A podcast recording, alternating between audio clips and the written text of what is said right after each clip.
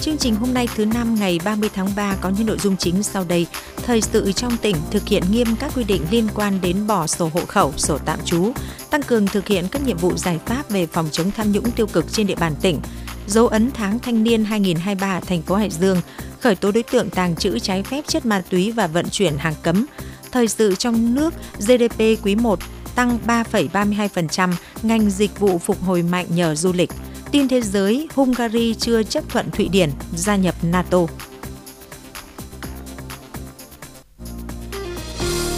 Sau đây là nội dung chi tiết. Thực hiện kết luận của Phó Thủ tướng Chính phủ Trần Hồng Hà tại cuộc họp ngày 1 tháng 3 năm 2023 về tình hình kết quả triển khai thực hiện luật cư trú và Nghị định số 104-2022 NDCP ngày 21 tháng 12 năm 2022 của Chính phủ, Phó Chủ tịch Ủy ban Nhân dân tỉnh Nguyễn Minh Hùng vừa ký văn bản số 929 UBNGVP truyền đạt ý kiến chỉ đạo của Chủ tịch Ủy ban Nhân dân tỉnh yêu cầu thủ trưởng các đơn vị Công an tỉnh, các cơ quan chuyên môn thuộc Ủy ban nhân dân tỉnh, ban quản lý các khu công nghiệp tỉnh, Ủy ban nhân dân các huyện thị xã thành phố tổ chức triển khai thực hiện nghiêm các quy định liên quan đến bỏ sổ hộ khẩu, sổ tạm trú, giấy theo chỉ đạo của Chủ tịch Ủy ban nhân dân tỉnh tại công văn số 688 UBNGVP ngày 10 tháng 3 năm 2023 chịu trách nhiệm trước Chủ tịch Ủy ban nhân dân tỉnh, Ủy ban nhân dân tỉnh về việc tổ chức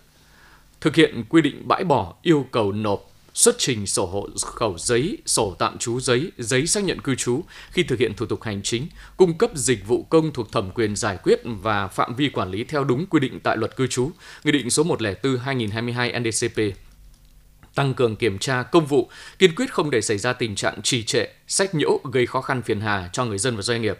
Trong công văn, Ủy ban nhân dân tỉnh giao nhiệm vụ cụ thể cho từng cơ quan đơn vị địa phương như các cơ quan chuyên môn thuộc Ủy ban nhân dân tỉnh, ban quản lý các khu công nghiệp tỉnh, công an tỉnh, Sở Thông tin Truyền thông, Sở Giáo dục và Đào tạo, Văn phòng Ủy ban nhân dân tỉnh để triển khai thực hiện chỉ đạo của Phó Thủ tướng Chính phủ.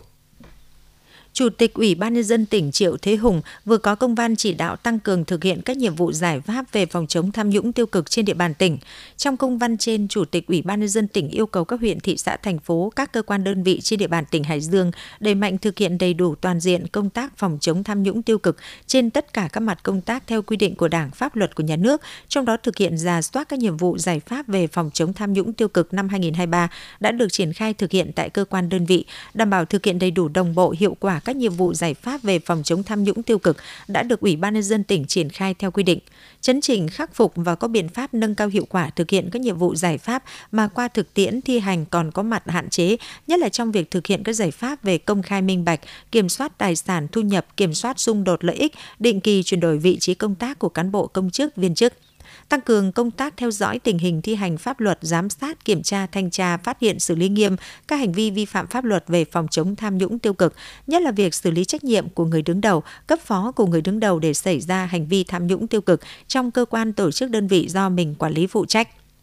các cơ quan đơn vị địa phương triển khai thực hiện việc kê khai tài sản, thu nhập hàng năm, kê khai bổ sung của năm 2023 theo đúng quy định của Luật phòng chống tham nhũng năm 2018, Nghị định số 130 ngày 30 tháng 10 năm 2020 của Chính phủ về kiểm soát tài sản thu nhập của người có chức vụ quyền hạn trong cơ quan tổ chức đơn vị và kế hoạch của Ủy ban nhân dân tỉnh, thanh tra tỉnh tổ chức xác minh tài sản thu nhập theo kế hoạch xác minh tài sản thu nhập năm 2023 được Chủ tịch Ủy ban nhân dân tỉnh phê duyệt tại quyết định số 93 ngày 17 tháng 1 năm 2023. Nguồn vốn hỗ trợ phát triển hợp tác xã được Ủy ban nhân dân tỉnh cấp tạm ứng từ nguồn ngân sách 3 tỷ đồng giao cho Liên minh hợp tác xã tỉnh quản lý thực hiện hỗ trợ phát triển hợp tác xã. Sau gần 14 năm sử dụng nguồn vốn, toàn tỉnh đã có 63 lượt hợp tác xã được vay vốn với lãi suất ưu đãi. Với nguồn vốn được cấp 3 tỷ đồng đến nay, nguồn vốn hỗ trợ phát triển hợp tác xã của tỉnh đã có tổng dư nợ cho vay đạt hơn 3,6 tỷ đồng. Hiện có 11 hợp tác xã đang sử dụng vốn vay với lãi suất 5,13% một năm các hợp tác xã được vay vốn đã có nguồn lực tài chính đầu tư phương tiện máy móc, ứng dụng công nghệ vào sản xuất tạo ra nhiều sản phẩm chất lượng và mở rộng được thị trường tiêu thụ, góp phần nâng cao hiệu quả hoạt động sản xuất kinh doanh và tạo việc làm nâng cao thu nhập cho các thành viên người lao động. Từ đó, góp phần xây dựng thành công nhiều mô hình liên kết sản xuất gắn với tiêu thụ sản phẩm, nhiều sản phẩm của hợp tác xã đã được công nhận là sản phẩm OCOP, được người tiêu dùng trong và ngoài tỉnh ưa chuộng. Theo Liên minh Hợp tác xã tỉnh, các hợp tác xã được vay vốn hỗ trợ đều thực hiện trả nợ đúng hạn, bổ sung vào nguồn vốn cho các hợp tác xã khác vay. Tuy nhiên, so với nhu cầu thực tế, nguồn vốn hỗ trợ phát triển hợp tác xã được cấp vẫn còn hạn chế nên chưa đáp ứng được nhu cầu về vốn tín dụng cho phát triển sản xuất kinh doanh của khu vực kinh tế tập thể trên địa bàn tỉnh trong giai đoạn hiện nay.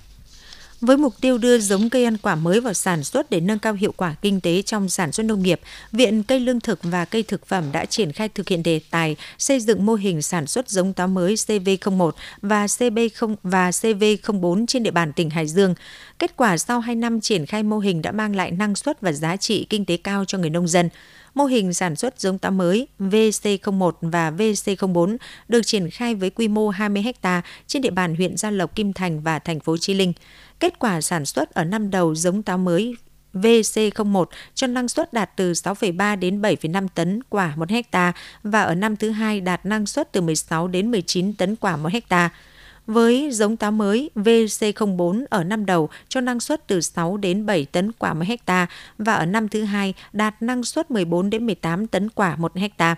Các diện tích đều cho thu lãi ở năm đầu tiên đạt từ 59 đến 100 triệu đồng một hecta và ở năm thứ hai cho thu lãi từ 220 đến 330 triệu đồng một hecta. Trên cơ sở kết quả đạt được, ban chủ nhiệm đề tài cũng xây dựng thành công mô hình cải tạo vườn táo kém hiệu quả bằng phương pháp ghép giống táo mới VC01 và VC04 với diện tích 300 ha trên địa bàn huyện Gia Lộc và thành phố Chí Linh. Các cây táo được ghép cải tạo đều sinh trưởng phát triển tốt và cho thu hoạch ngay năm đầu tiên với năng suất từ 7 đến 7,6 tấn quả một hecta. Ở năm thứ hai đạt năng suất từ 16 đến 19 tấn quả một hecta. Qua các mô hình, ban chủ nhiệm đề tài đã xây dựng quy trình thâm canh và ghép cải tạo hai giống táo mới là VC01 và VC04. Tại buổi nghiệm thu, Ban chủ nhiệm đề tài đề nghị Sở Nông nghiệp Phát triển Nông thôn và các địa phương tiếp nhận phát triển mô hình sản xuất hai giống táo mới, góp phần chuyển đổi cơ cấu cây ăn quả trên địa bàn tỉnh theo hướng nâng cao giá trị. Xác định vai trò trách nhiệm của hội nông dân trong tham gia phát triển kinh tế xã hội địa phương những năm qua, Hội nông dân xã Tân Hương, huyện Ninh Giang luôn quan tâm làm tốt công tác tuyên truyền vận động, hỗ trợ hội viên tích cực chuyển đổi cơ cấu cây trồng vật nuôi, phát huy thế mạnh địa phương phát triển ngành nghề kinh doanh, dịch vụ theo hướng công nghiệp hóa, hiện đại hóa nông nghiệp nông thôn, ghi nhận của phóng viên đài chúng tôi đã hình thành từ hơn 20 năm qua, song vài năm gần đây cơ sở kinh doanh lương thực của gia đình ông Đào Văn Quỷ ở thôn 3 xã Tân Hưng có quy mô và tốc độ tiêu thụ sản phẩm tăng nhiều lần so với trước.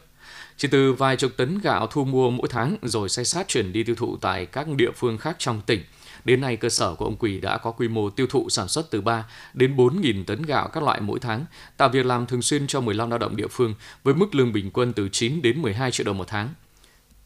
Nông dân thi đua sản xuất kinh doanh giỏi trên địa bàn xã Tân Hưng đã được Ban chấp hành Hội Nông dân xã thúc đẩy thành một phong trào lớn với sức lan tỏa rộng khắp trên nhiều lĩnh vực như trồng trọt, chăn nuôi thủy sản, tiểu thủ công nghiệp và kinh doanh dịch vụ, tạo động lực khích lệ nhiều hội viên nông dân hăng hái tham gia. Đặc biệt, Hội Nông dân xã đã phối hợp với Ngân hàng Chính sách, tín chấp với ngân hàng tạo điều kiện cho các hộ nông dân nghèo, hộ cận nghèo và các đối tượng chính sách khác vay vốn để phát triển sản xuất, chỉ tính từ năm 2018 khi dư nợ mới trên 3 tỷ đồng cho 157 hộ vay thì đến năm 2022 dư nợ trong hội viên nông dân xã Tân Hương đã lên đến trên 9,1 tỷ đồng cho 192 hộ vay vốn. Đối với Ngân hàng Nông nghiệp Phát triển Nông thôn, số vốn vay cũng đã tăng lên trên 53 tỷ đồng, gần gấp đôi so với vốn vay năm 2018.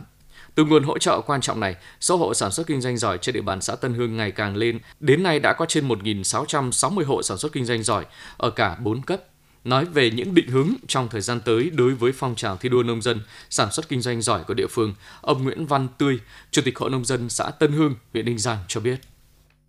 Phát triển được cái sản xuất kinh doanh thì là cái chủ động. Thế và hiện nay thì đối với tôi Tân Hương thì trong cái phát triển đó thì cũng đã góp phần để xây dựng cái cơ sở hội vững mạnh để về cái à, phong trào để đẩy mạnh được cái phong trào xóa đói giảm nghèo để giúp cho nông dân phát triển kinh tế tốt. Phong trào nông dân sản xuất kinh doanh giỏi ở xã Tân Hương huyện Ninh Giang đã thực sự phát huy hiệu quả, trở thành động lực khuyến khích hội viên nông dân vượt khó vươn lên làm giàu chính đáng, góp phần thực hiện các mục tiêu phát triển kinh tế xã hội ở địa phương, xây dựng tổ chức hội vững mạnh. Ủy ban nhân dân tỉnh Hải Dương vừa có thông báo quy định thời gian làm việc mùa hè kể từ ngày 1 tháng 4 đến 31 tháng 10 năm 2023 như sau: buổi sáng từ 7 giờ đến 11 giờ 30 phút, buổi chiều từ 13 giờ 30 phút đến 17 giờ. Ủy ban nhân dân tỉnh yêu cầu các sở ngành đoàn thể cấp tỉnh, Ủy ban nhân dân các huyện, thành phố, thị xã, Ủy ban nhân dân các xã phường thị trấn và các cơ quan đơn vị trung ương đóng trên địa bàn thực hiện thống nhất thời gian làm việc như trên. Cơ quan Cảnh sát điều tra Công an huyện Nam Sách đã ra quyết định khởi tố vụ án khởi tố bị can đối với Đỗ Trọng Thịnh sinh năm 2005, trú tại thôn Bình Phiên, xã Ngọc Liên, huyện Cẩm Giàng về hai tội tàng trữ trái phép chất ma túy và vận chuyển hàng cấm. Trước đó vào hồi 13 giờ 40 phút ngày 15 tháng 3 năm 2023, tại khu vực rìa đường Nam B thuộc địa phận thôn Lang Khê, xã An Lâm, huyện Nam Sách, Tổ tuần tra của Công an huyện Nam Sách phối hợp với Công an xã An Lâm bắt quả tang Đỗ Trọng Thịnh đang tàng trữ một gói ni lông. Thịnh khai nhận là ma túy, mục đích tàng trữ để bản thân sử dụng. Bên trong có 0,694 gram ma túy loại metafetamin và 0,498 gram ma túy loại MDMA. Ngoài ra, Thịnh còn vận chuyển 8,944 kg pháo, trong đó có 4,1 kg pháo nổ và 8,844 kg pháo nổ. Mục đích vận chuyển để kiếm lời. Với tinh thần sung kích tình nguyện trong tháng thanh niên tháng 3 năm 2023, tuổi trẻ thành phố Hải Dương đã có nhiều hoạt động sôi nổi bổ ích thiết thực, tạo sức lan tỏa sâu rộng, ghi dấu ấn tốt đẹp trong lòng người dân, góp sức trẻ xây dựng quê hương giàu đẹp văn minh hiện đại. Trao đổi với phóng viên, Bí thư Thành đoàn Hải Dương Nguyễn Thị Lệ Chi cho biết, cùng với nhiều hoạt động thiết thực vì cuộc sống cộng đồng, vì an sinh xã hội đã được các cấp bộ đoàn từ thành phố đến các phường xã tổ chức. Trong tháng thanh niên, đoàn viên thanh niên thành phố còn tích cực tham gia các nội dung hữu ích làm nổi bật chủ đề tuổi trẻ thành đông tiên phong chuyển đổi số. Chúng tôi đã tích cực triển khai những cái mô hình ứng dụng ờ, công nghệ thông tin ứng dụng ờ, mạng xã hội ờ, để tích cực triển khai tuyên truyền các hoạt động của đoàn thanh niên, À, thành lập những đội hình à, thanh niên tình nguyện à, để ra quân ngày thứ bảy tình nguyện, ngày chủ nhật xanh, hỗ trợ người dân thực hiện dịch vụ công trực tuyến, hỗ trợ người dân sử dụng phần mềm định danh điện tử và hỗ trợ cho người dân tiếp cận mạng xã hội. Chúng tôi cũng tập trung vào những cái nội dung tập huấn để nâng cao năng lực số cho đoàn viên thanh niên để đào tạo đội ngũ này sẽ là những cái nhân tố nòng cốt cho lĩnh vực chuyển đổi số của thành phố Hải Dương và đặc biệt là chúng tôi cũng đồng hành với cấp ủy và chính quyền trong việc thực hiện đề án 06 và tích cực thực hiện những cái nội dung chuyển đổi số à, để chung tay góp sức cùng với thành phố xây dựng à, đô thị thông minh trong thời gian tới.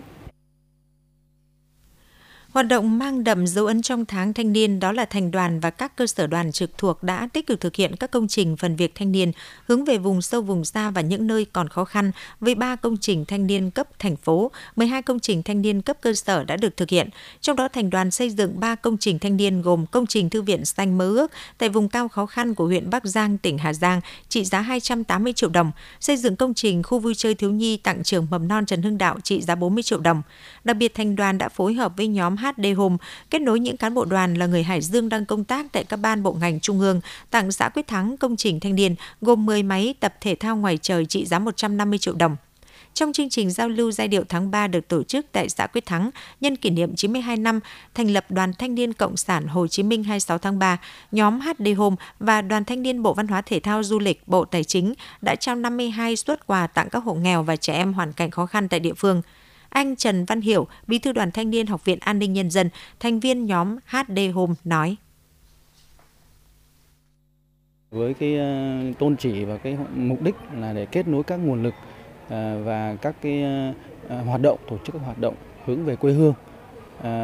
Tháng 3 năm nay thì chúng tôi chọn địa bàn xã Quyết Thắng của thành phố Hải Dương để tổ chức các hoạt động an sinh xã hội đồng hành cùng với tỉnh đoàn Hải Dương với thành đoàn thành phố Hải Dương để triển khai một số các hoạt động an sinh xã hội và ờ, để cụ thể hóa cái tháng thanh niên năm 2023 tại quê hương. Nét nổi bật trong tháng thanh niên năm 2023 đó là việc thành lập chi đoàn thanh niên công nhân khu nhà trọ ở phường Tứ Minh. Đây là một mô hình đổi mới, sáng tạo nhằm thu hút tập hợp lực lượng thanh niên công nhân khu nhà trọ vào sinh hoạt trong tổ chức đoàn là công nhân của công ty Sumidenso trong khu công nghiệp Đại An, chị Lãnh Thị Trang quê ở Bắc Giang cùng các công nhân đang trọ tại phường Tứ Minh rất vui khi được tham gia hoạt động của đoàn thanh niên ở khu nhà trọ. Chị Lãnh Thị Trang, bí thư chi đoàn khu nhà trọ Tứ Thông phường Tứ Minh vui vẻ nói. Các bạn công nhân nhà trọ ở, ở quê xa như em đi làm đây thì được tham gia các hoạt động như này thì ờ, bọn em rất vui mừng ạ chung tay xây dựng đô thị văn minh, trong tháng thanh niên năm nay, các cấp bộ đoàn thành phố cũng đã tổ chức đăng ký các tuyến đường thanh niên tự quản, tích cực tham gia hoạt động giữ gìn vệ sinh môi trường trên các tuyến đường khu phố, bóc xóa quảng cáo giao vặt sai quy định, tuyên truyền về công tác đảm bảo an toàn giao thông, xây dựng nếp sống văn minh đô thị, tuyên truyền giáo dục pháp luật cho người chưa thành niên. Các hoạt động của tháng thanh niên ở thành phố Hải Dương đã tạo sức lan tỏa sâu rộng, tạo môi trường để đoàn viên thanh niên thể hiện tinh thần sung kích sáng tạo, ghi những dấu ấn đậm nét trên hành trình của tuổi trẻ, góp sức cho sự phát triển của thành phố hướng tới mục tiêu trở thành đô thị xanh thông minh thân thiện an toàn. Quý 1 năm 2023, GDP tăng trưởng 3,32% so với cùng kỳ năm trước, trong mức tăng chung của nền kinh tế khu vực dịch vụ thể hiện rõ sự phục hồi. Kinh tế xã hội 3 tháng đầu năm 2023 của nước ta diễn ra trong bối cảnh kinh tế thế giới tiếp tục có nhiều biến động phức tạp và bất ổn. Lạm phát toàn cầu mặc dù đã hạ nhiệt nhưng vẫn ở mức cao. Các tổ chức quốc tế đưa ra nhận định khác nhau về tăng trưởng kinh tế thế giới năm 2023, nhưng cùng thống nhất về dự báo mức tăng trưởng thấp hơn năm 2022, từ 0,5 đến 1,2%.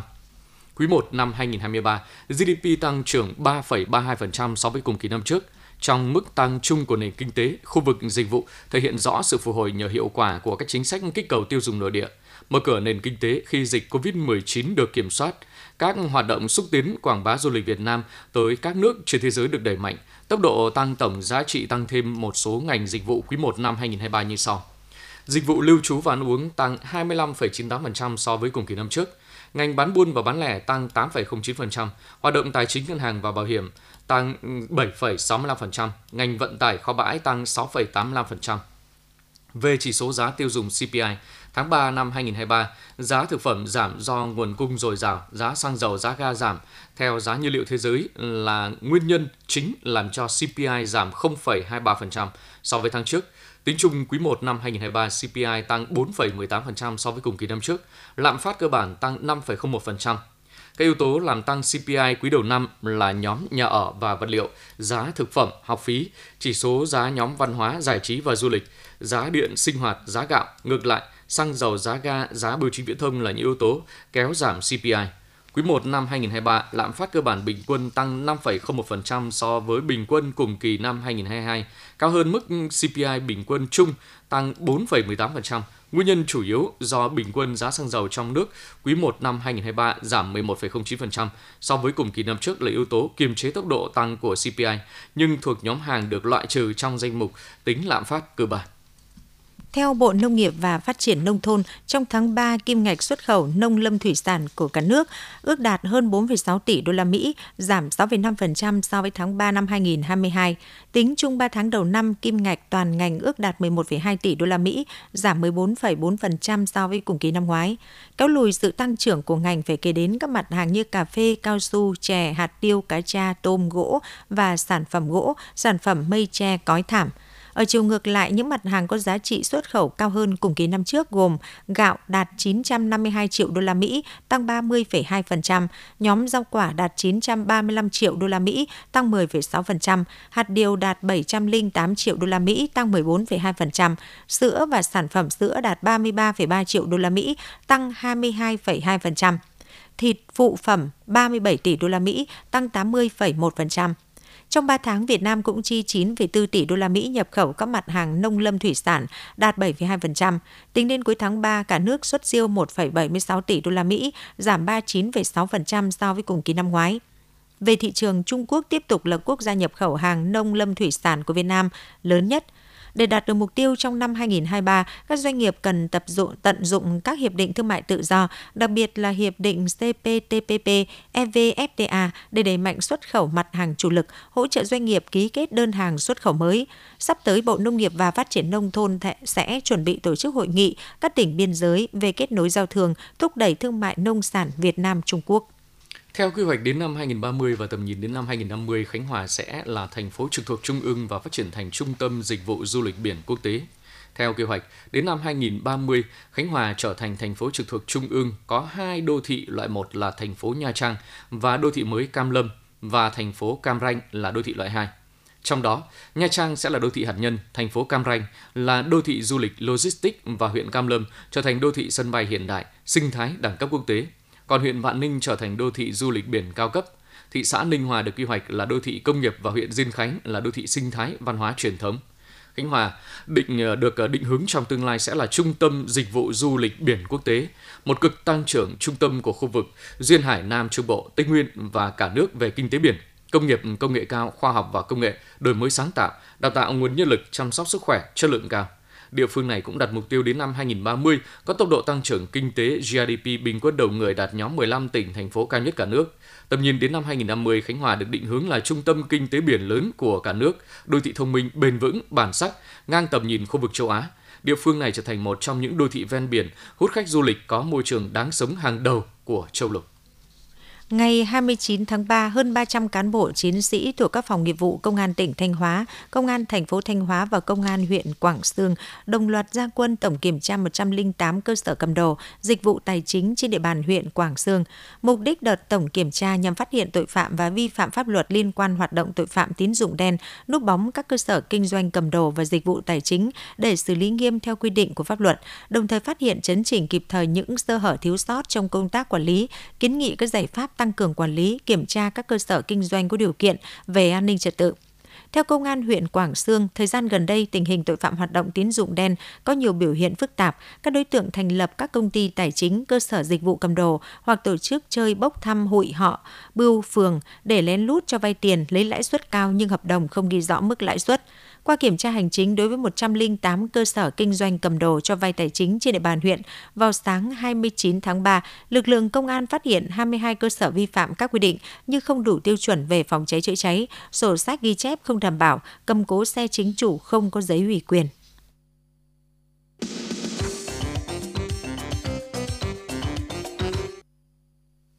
Tin thế giới, ngày 29 tháng 3, người phát ngôn của chính phủ Hungary Zoltán Kovac cho biết để nước này chấp thuận Thụy Điển gia nhập tổ chức Hiệp ước Bắc Đại Tây Dương NATO, cả hai cần nỗ lực thu hẹp những bất đồng hiện nay. Phần Lan và Thụy Điển đã cùng nộp đơn xin gia nhập NATO từ tháng 5 năm 2022. Theo quy định, đơn này cần được sự chấp thuận của toàn bộ 30 nước thành viên của NATO. Tiến trình gia nhập NATO của hai nước trên đã bị trì hoãn do vấp phải sự phản đối của Thổ Nhĩ Kỳ và Hungary. Sau nhiều tháng, ngày 27 tháng 3, Quốc hội Hungary đã bỏ phiếu thông qua đơn xin gia nhập của Phần Lan, nhưng chưa quyết định trường hợp của Thụy Điển. Như vậy, kể từ tháng 7 năm 2022, Quốc hội Hungary đã nhiều lần trì hoãn việc thông qua chấp thuận Thụy Điển gia nhập NATO.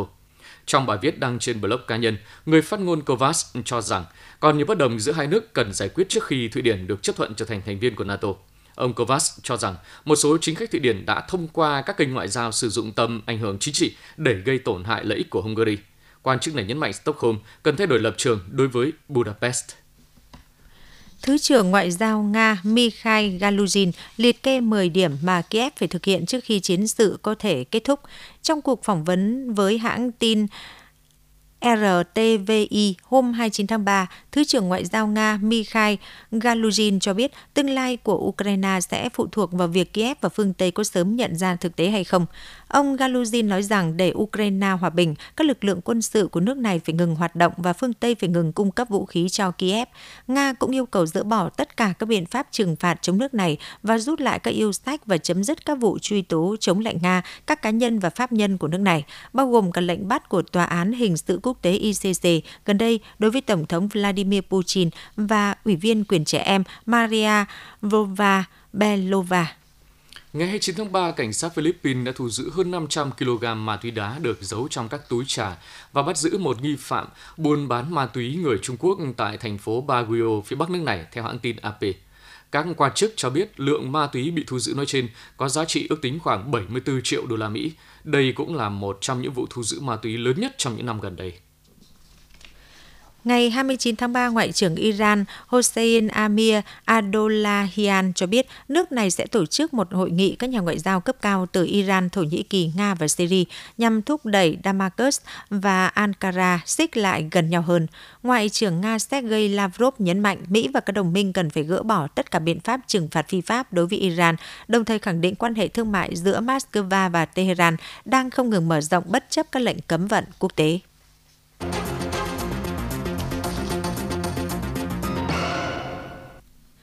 Quý vị và các bạn vừa nghe chương trình Thời sự 11 giờ của Đài Phát thanh Truyền hình Hải Dương. Chương trình do Thu Hằng, Phương Nga, Lưu Hưng, Thu Huyền, Minh Phú thực hiện, chịu trách nhiệm nội dung Phó Giám đốc Đặng Đình Long. Cảm ơn quý vị và các bạn đã quan tâm theo dõi. Tiếp theo là mục thông tin tài chính thị trường.